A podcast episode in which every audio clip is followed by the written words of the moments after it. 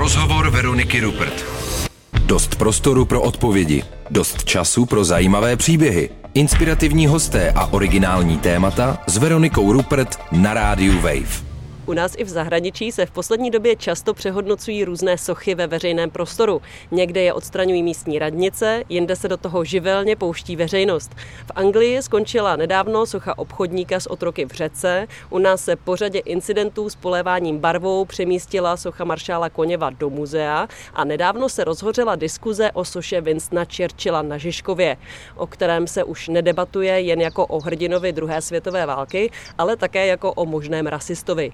A proto mi přišlo zajímavé si právě teď pozvat k rozhovoru na rádiu Wave umělce Martina Zeta. Martin Z se totiž už několik let ve své tvorbě vyrovnává s odkazem svého otce, sochaře Miloše Zeta, který byl známý jako představitel československého socialistického realismu. Vítejte u rozhovoru na rádiu Wave. Rozhovor Veroniky Rupert na rádiu Wave. S Martinem Zetem se scházím na eh, takovém příjemném místě. Sedíme eh, ve falešné jeskyni v parku v Praze. Je to eh, jeskyně věnovaná Juliu Zajerovi a my jsme tady součástí takového sousoší. Dobrý den. Dobrý den. Jak se vám tady líbí? Líbí, no. Teďka si právě říkám, jestli jako nebezpečí číhá třeba i na tuto jeskyni Julia Zera, která má v sobě takovou skupinu bílých soch a vlastně nevím, jestli to je úplně korektně namíchaný.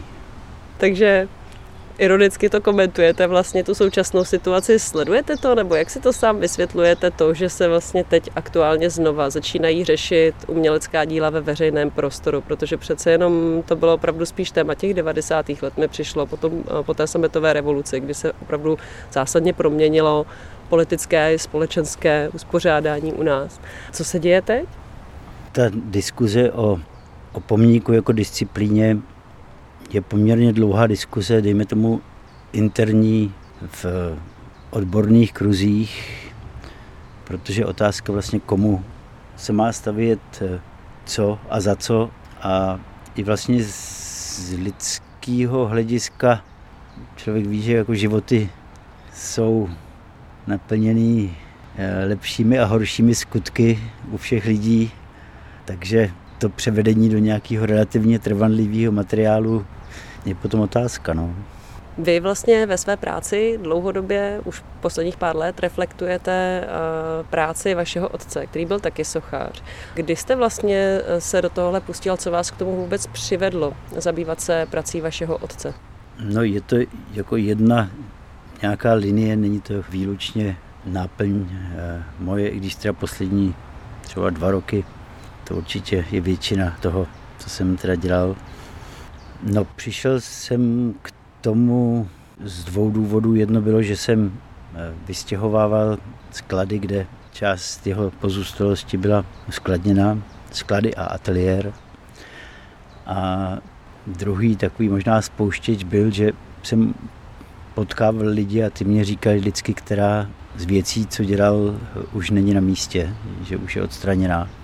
Tak jsem si vlastně uvědomil, že se nacházím v nějakém takovém poločasu, že pokud se nad tím chci zamyslet a, a podívat se na to, co dělal, tak je nejvyšší čas. Jak se ukázalo, tak více než v 50% už bylo pozdě. No a protože já jsem sice jako do ateliéru chodil k němu hodně často, zvlášť teda v nějakém eh, období třeba dospívání a myslel jsem si, že jako tak nějak mám povědomí o tom, co dělal, tak jsem zjistil, že vlastně většinu věcí vůbec eh, neznám a byla to pro mě taková částečně osobní a částečně dobová archeologie. Teda, no. Jak se díváte na to, že vlastně některé ty sochy od e, Miloše Zeta byly odstraněné? A jak si myslíte, že by se na to díval on? Jaký k tomu měl vlastně vztah nebo pohled na tuhle věc on? Protože on ještě žil v době, kdy některé z jeho soch byly odstraněny. No to odstraňování má, má různé důvody. To, že jako nový režim se čistí od pozůstatku starého, to byl celkem logický a taky okamžitý případ těch eh, vyloženě ideologických věcí, což byly nějaké pomníky Klementa Gottwalda, potom portrét eh, primátora Václava Vacka na, na stanici metra, která se jmenovala primátora Vacka dřív. Dneska to jsou, myslím, rozptyly. A poslední teda teďka v nedávné době odstranili z Panteonu Národního muzea bystu SK Neumana. Další, vlastně daleko masivnější eh, důvod, důvody byly teda rozmanité. Od toho, že to někdo ukradl na materiál, až, až po to, že po určitých letech ta socha potřebuje opravit. Pravděpodobně nějaký to posouzení situace vypadalo tak, že, si, že se ty lidi, kterým patřila nebo na jejich pozemku stála, sešli a řekli si, socha je ve stavu, že se s ní něco musí udělat. Co kdyby jsme ji opravili, tak se třeba zeptali, kolik stojí opravit a zjistili, že daleko lacinější je ji prostě zbourat a, a zrušit. No a to, co si o tom táta jako myslel, nebo to, to vlastně vím, on vlastně se tím tak moc nezajímal. On, on říkal, že vlastně jako tu sochu udělal nejlíp, jak mohl, osadili a prostě ty osudy, jaký ji očekávají, to je prostě už jiná věc. Váš eh, otec byl členem komunistické strany, ale v 70. letech eh, vystoupil nebo odešel, nebo to nevím, jak přesně bylo, ale vlastně eh, na internetu jsem se dočetla, že právě do roku 70. Víte, jestli třeba se jeho politické přesvědčení nějak změnilo, posunulo, jak on vlastně on sám vnímal to, že vlastně stavil ty pomníky těm komunistickým velikánům? No já myslím, že jako zásadní problém pro něj byl teda 68 Myslím, že ten problém byl asi neřešitelný, protože byl jako vlastenec a, a republiku měl rád i ne jako socialistickou, ale i jako československou jenom. Byl rozený 1920, takže vlastně jako prožil nějakou část života i před eh, rokem 48. No a myslím, že tam došlo opravdu ke konfliktu dvou, dvou principů, že byl teda ten jako národní princip nebo státní princip a ten princip toho komunismu, který prohlašoval se, že je nadnárodní, že je internacionální a to vlastně nemělo e, řešení. V důsledku toho jako vystoupil z té komunistické strany, ale, ale stále teda pro něj jako představa bezstřední společnosti byla jako nosná a, a jeho představa, kterou teda si držel až do smrti. No. Jak se na to odstraňování soch eh, třeba vašeho otce, ale i obecně těch odstraňování těch soch, které jsou vlastně už přežité třeba nebo jsou z jiné doby, bych tak řekla. Jak se na to díváte vy osobně? Co si o tom myslíte vy?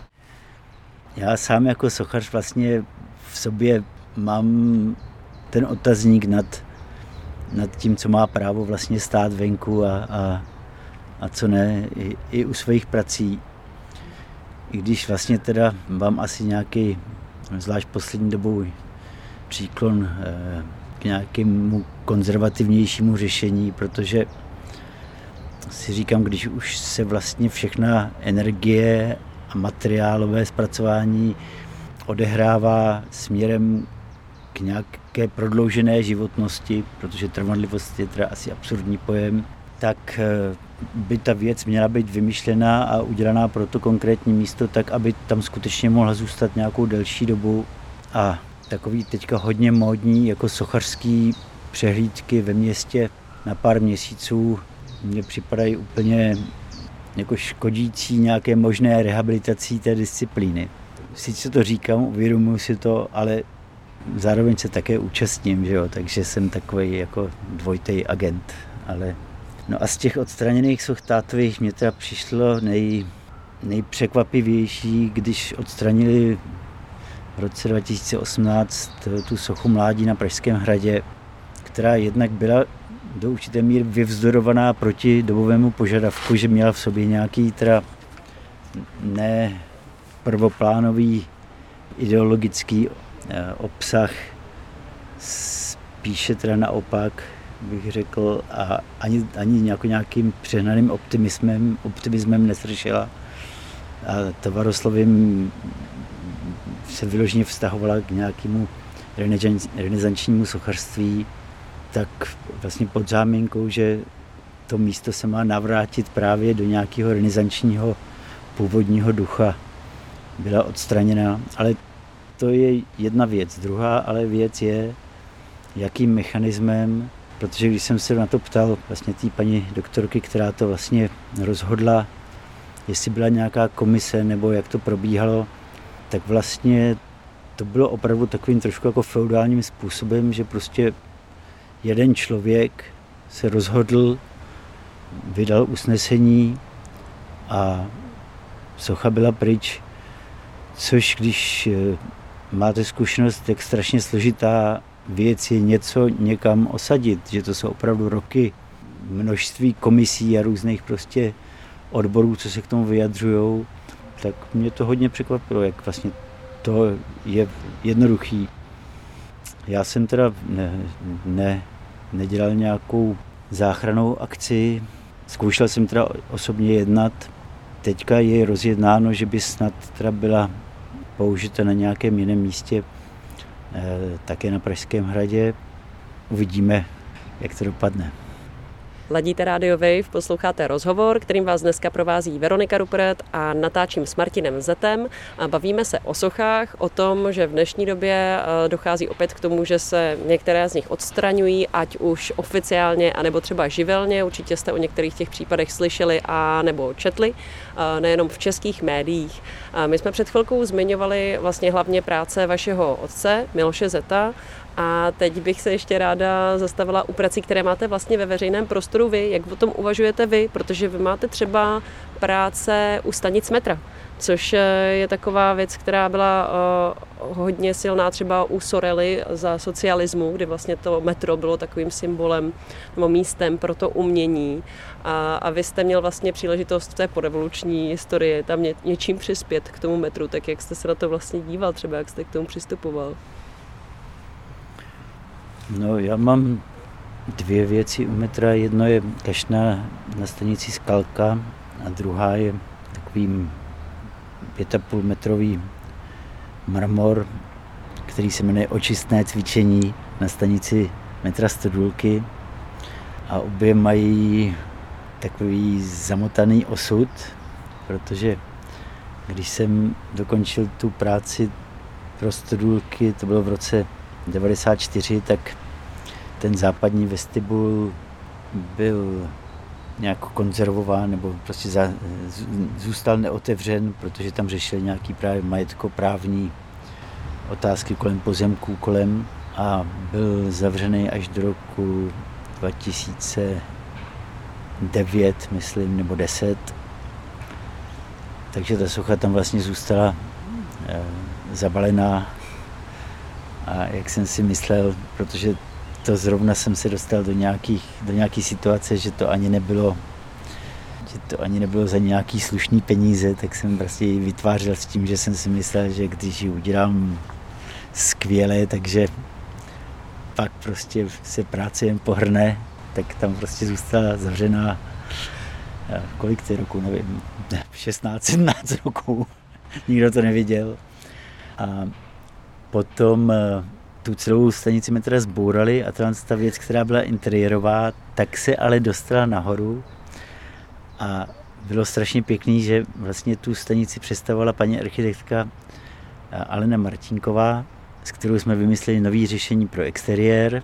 Vlastně zase nějaký takový až eh, osudový bylo, že to byla právě paní architektka, s kterou jsem dělal tu první věc před 20 lety, tu kašnou na stanici metra, Skalka, která ale ten vodní její režim, který byl vymýšlený, tak fungoval jenom jeden rok, pak se ztratily nějaký trysky, všechno a vlastně od roku, já nevím, 90, 91, tam vlastně z toho je takový polosmetiště, který jsme se snažili s paní architektkou nějak teda zprovoznit zase s pomocí městské části Praha 10, ale pod argumentem, že by to prostě jsme akorát zlepšili prostředí bezdomovcům, prostě k tomu teda zatím ještě nedošlo. No. Mm-hmm. Takže 30 let taky nefunguje. Takže co si můžu myslet o pracích ve veřejném prostoru?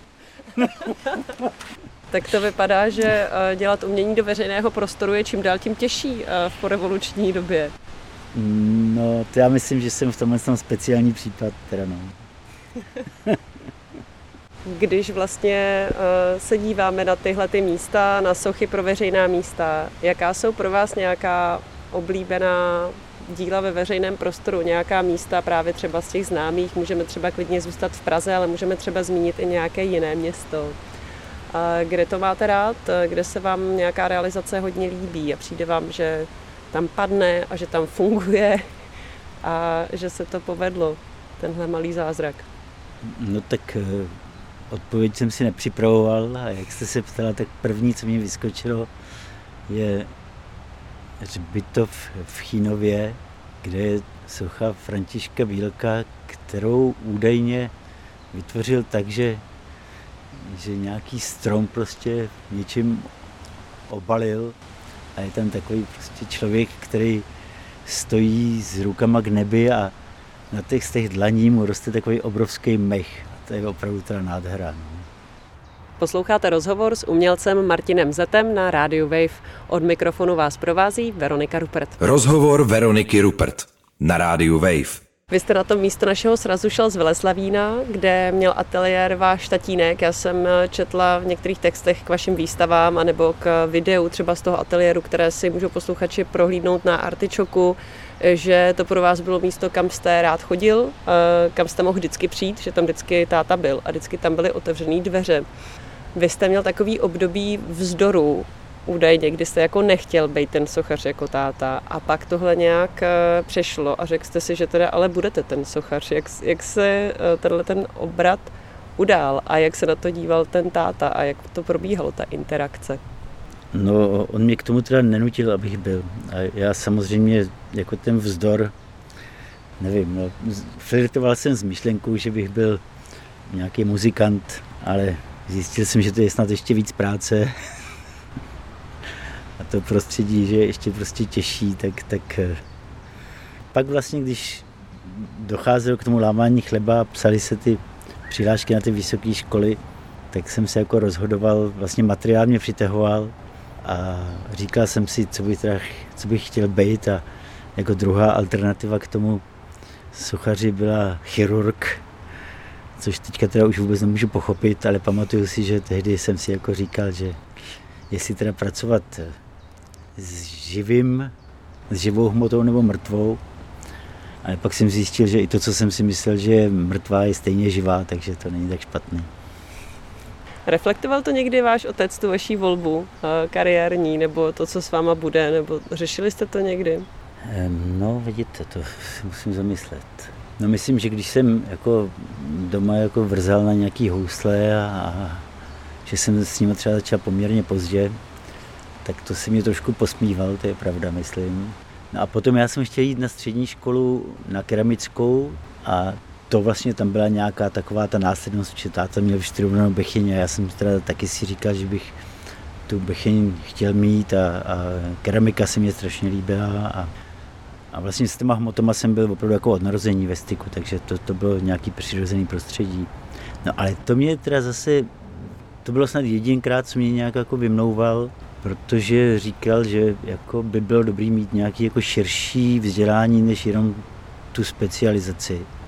Já jsem stejně si tu přihlášku podal, ale tehdy existovalo něco jako směrný čísla a z naší školy nebo z Prahy 6 nebo z Prahy, to já už nevím přesně, brali tehdy eh, jenom jednoho a to měla být dívka, takže mě k, tý, k těm přijímačkám ani nepozvali, takže jsem dopadl, jak jsem dopadl potom na skvělým Gimplu se skvělýma lidma, gymnázium na Trubovou 1.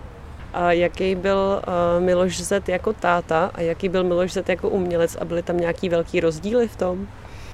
No já asi můžu hodnotit jenom to první, že k tomu druhému pořád jsem si neudělal nějaký odstup, abych, odstup, abych byl schopný to uh, nějak prostě kriticky opravdu zhodnotit No jako táto byl skvělý prostě no. On teda, když to porovnám se svými nějakými prostě vsteklými momenty ve výchově, tak on výchovu nechával na mámě a mě nechával teda volnost až jako nepochopitelnou, až vlastně nebezpečnou někdy.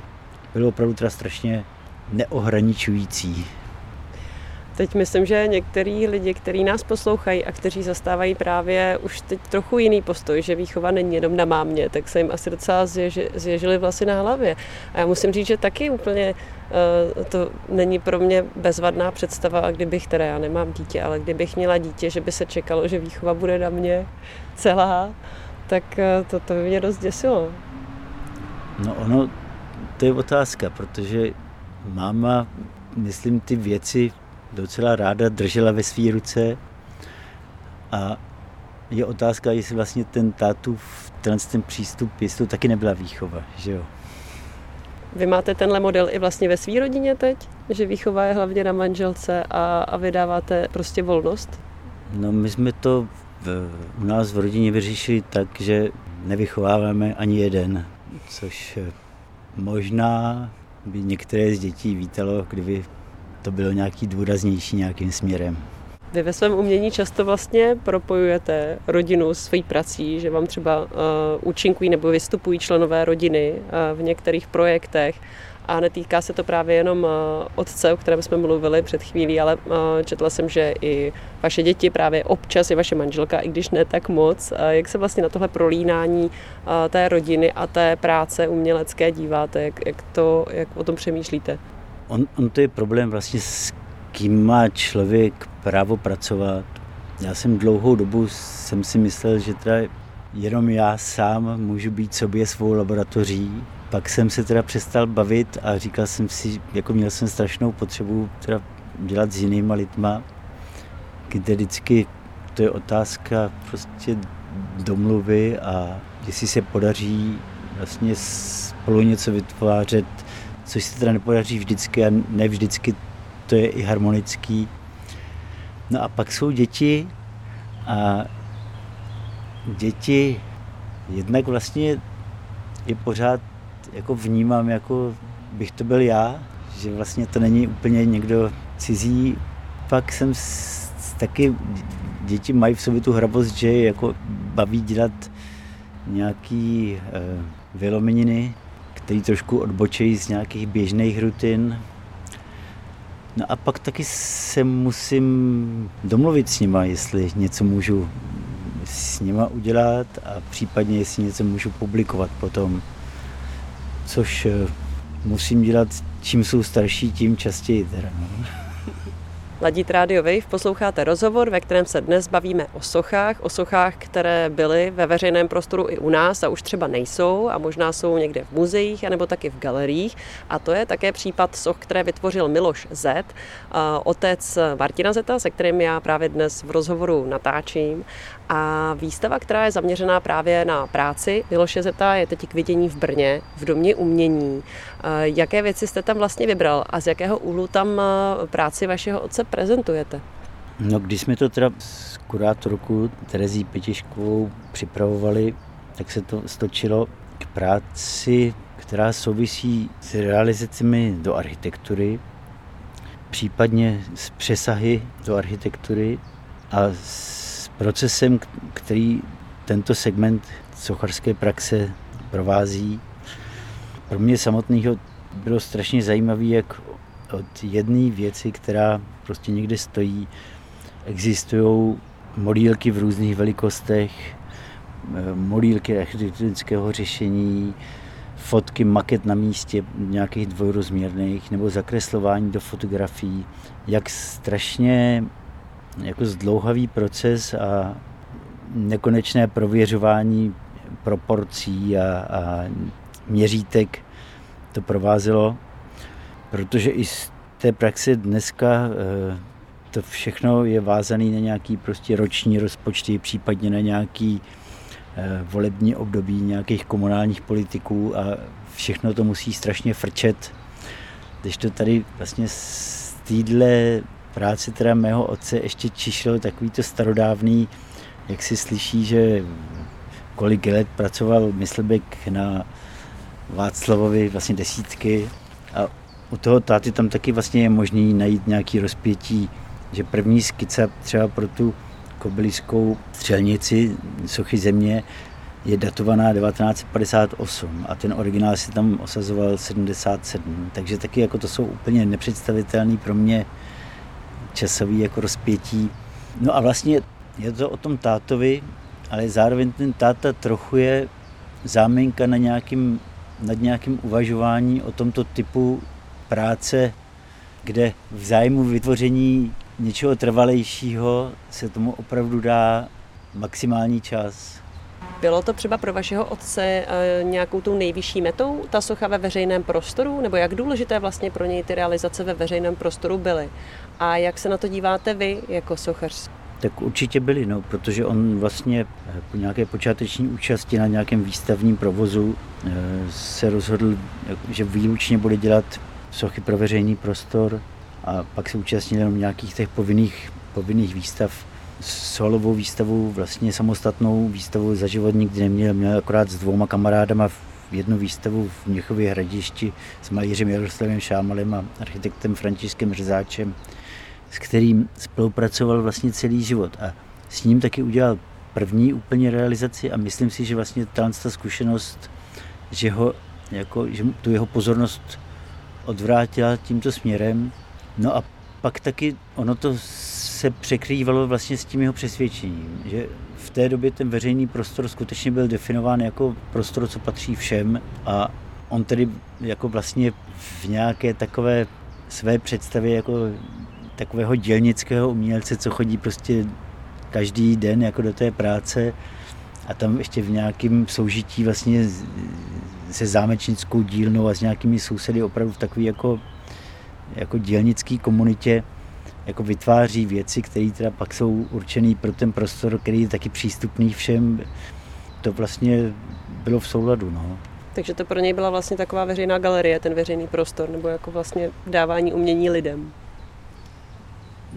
No, ona galerie souvisí vlastně s určitým exhibováním, že člověk se jakoby prezentuje, když to vlastně ty věci, co dělal měl jsem kolikrát pocit, že vlastně to je i jakoby souboj s tím egem, že vlastně ty věci dělal vědomě méně, méně líbivé, proto, aby měli zase nějakou jinou kvalitu. Pro mě to vlastně někdy bylo fakt nepochopitelné, protože jsem někdy tam přišel a ta věc fakt byla třeba krásná. A on vlastně, jako pro něj to bylo nepřijatelný, říkal, jako, nějak mu to bylo moc podezřelý, že se mu to takhle jako daří takže to celý ořezal a pak to dělal nějak jako dál a, a vlastně co hledal, to bylo něco možná za nějakou takovou zasnadností, urči, zasnadností určitě a možná i za nějakou jako krásou. Ale to zase vlastně ani já nejsem schopný jako pochopit.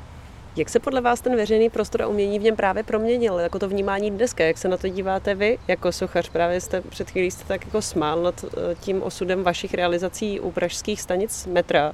Tak dneska je doba, která se vidí vlastně v dočasnosti. A to je jako úplně protipohled k nějakému základu vlastně toho sochařství, který souvisí se zvětšňo, zvětšňováním. Takže i domy se staví jako stavebnice, že se velice snadno změní fasáda, že se vnitřní dispozice můžou dělat podle konkrétní potřeby. Vlastně když v jádru té věci je obsažena ta recyklovatelnost, tak je to vlastně dobrá kvalita a no co si o tom myslím? No já sám vlastně jsem jako tou dočasností a efemerností jako byl sveden a vlastně celkem mnoho let mě vlastně víc zajímaly nějaký přesahy do, nějakého, do nějakých živých interakcí, co se u mě později jako chvilku skovávalo pod tím pojmem performance, který teďka už teda se stal tak mainstreamový, že to je zase eh, skoro nemožný s čistým svědomím použít, ale vlastně mám rád taky ten mizející okamžik, ale sám u sebe teda, jak se mě prosakují nějaké věci z minulosti nebo z toho dětství a ze všeho, tak teďka teda mám potřebu to nějak vyvažovat zase materiálem a rukodělnou prací, která mě připadá prostě vlastně nenahraditelná. I vlastně tu práci někdy zahrnuju i do nějakých těch jako živých akcí. Nemám to vyřešený a, a vlastně i to řešení toho mě vlastně baví. No. Hmm. Myslíte si, že ta mm, práce na umění pro veřejný prostor má pořád takovou prestiž, jako měla dřív? Je to vůbec něco, o co umělci opravdu stojí? Má to, má to dneska nějakou hodnotu? Má to dneska nějaký smysl dělat něco do veřejného prostoru? Ono u všeho se dá vždycky přijít s nějakým řešením, který, který má smysl.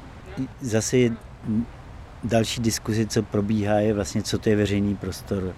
Co si kdo tam může dovolit. Jestli to, jak je zahlcený věcmi souvisejícími s komerčním nějakým cílem, jestli si to opravdu jako máme nechat líbit. A výtvarná díla, tam zase je nějaká ta křižovatka, jestli to má být právě tak výrazný, že to jako naplní tu společnost v tom okamžiku, a nebo je, jestli vlastně takový ten příklon k nějaký jako nenápadnosti, která se stane takovou téměř nepostřehnutelnou součástí toho prostředí a vlastně člověk si to uvědomí až nějakou náhodnou konstelací. Taky, taky tam jsou prostě různé polohy. No. Vy jste někde napsal nebo řekl, že vlastně uh, politika a umění se nedá oddělit. Uh, Myslíte si to pořád a má podle vás eh, smysl se snažit dělat a politické umění? Protože když se třeba bavíme zpětně i o těch pracích vašeho otce, tak eh, vlastně jste zmínil třeba tu sochu mládí, která, že vás překvapila, že i ta musela být třeba někam posunutá, přestože není až tak politická, tak vychází možná v, v tom dlouhém horizontu to méně politické umění lépe pro jeho zachování, nebo jak se na tohle díváte?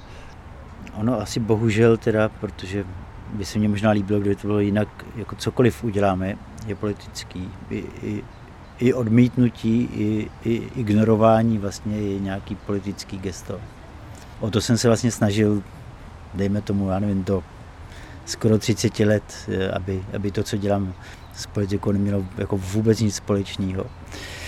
No, ale člověk eh, nějak vidí věci kolem sebe a já občas teda cítím potřebu nějak to artikulovat nebo udělat něco proti nebo něco komentovat nebo i když málo kdy mám jako jistotu, že nějaké jako mé stanovisko je, je správné, ale stejně mám potřebu jako nějak se pokusit do toho vstoupit. E, nemusí to být nezbytně uměním. A když se ještě obloukem vrátím k tomu úplnému úvodu, o čem jsme se bavili vlastně, to, jak se teď vlastně odstraňují sochy, myslíte se, že se láme nějaký paradigma nebo že se něco děje, ať už v té politice, anebo v tom umění vlastně, co to znamená, že se teď děje tahle věc? E, je to strašně zajímavý, protože teďka teda pozornost je upřená na věci, co souvisí s nedávnou, s nedávnou historií ale ono to odstraňování soch anebo, nebo nemožnost nějaké sochy právě dělat do veřejného prostoru souvisí i s nějakým vývojem přijímání nahoty. Že důvod toho, jako skutečný důvod toho, proč odstranili sochu mládí z Pražského hradu, nebylo to, že byla udaná v začátkem 60. let, nebo že táta prostě byl v komunistické straně, ale protože byla nahá, že to byl nahý chlapec. Takže vlastně určitá jako prudérnost nebo přehodnocování nahoty je vlastně taky velká záležitost. Dovedete si představit, že by dneska někdo udělal suchu nahých hrajících si dětí a dal to do parku? Myslím, že by jako kolem toho vznikla najednou diskuze, která opravdu před těma 40 lety jako vůbec nebyla představitelná. Já jsem se vlastně na tu sochu mládí dívala přes internet, tam byl nějaký obrázek, já nevím, jestli na Wikipedii nebo kde. A právě, že u té sochy, tam byla ještě umístěna na tom Pražském hradě na té fotografii a u té sochy eh, mě samozřejmě na první pohled zaujalo, že ona, to je bronz nebo něco takového a na bronzu je poznat, když se na něj hodně šahá, na nějaké místo. A vlastně ten nahý chlapec, je vidět, že všichni mu šahali na to jedno místo mezi nohama a to je úplně vyleštěné. Takže vlastně jako ta společnost teda na jednu stranu ji jako velmi zajímá, ta nahota nebo vlastně ty intimní záležitosti až tak, že se na ně potřebuje sáhnout, ale pak vlastně v tom, v tom velkém měřítku to teda, myslíte si, že to veřejné mínění je teď takové prudernější, že to radši chceme schovat? Já vlastně nevím, eh, co se děje. Vlastně mně připadá, že jako ta nahota začíná být přivlastněná jenom eh, pornografií. Že tam naopak to jako rádi vyhledáváme, jako, ale říkáme si, že jako už jako zas jinde eh, nemá co dělat. Rozhovor Veroniky Rupert na rádiu Wave. Myslíte si, že eh, to, jak se vlastně dnešní společnost, naše česká, vyrovnává s těmi sochami z minulosti a s tím uměním ve veřejném prostoru, třeba z doby totality, že to nějak odráží to, jak jsme se s tím vyrovnali, s tím minulým obdobím, jak se s ním pořád vyrovnáváme? No já myslím, že jsme se s ním moc nevyrovnali, že jsme ho tak jakoby přeskočili. No asi to souvisí s nějakou psychologií, s nějakým řešení traumat a se snahou jako vidět se tak, aby člověk sám se sebou mohl žít. Takže vlastně nevím, jako do jaký míry se v tom šťourat. Já, já jsem se teda v tom šťourat začal.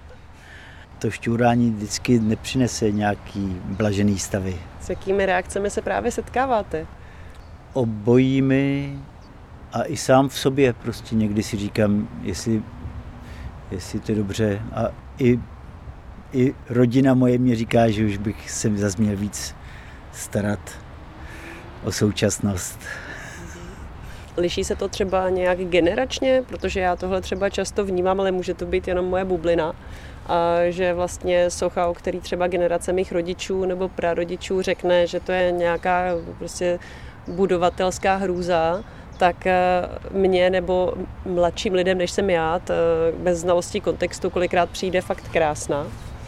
Myslím, že se to liší jak generačně, že lidi, co v tom prožili nějakou už jako aktivní dobu svého života, tak to skutečně mají prostě poznamenaný tou situací, v které žili.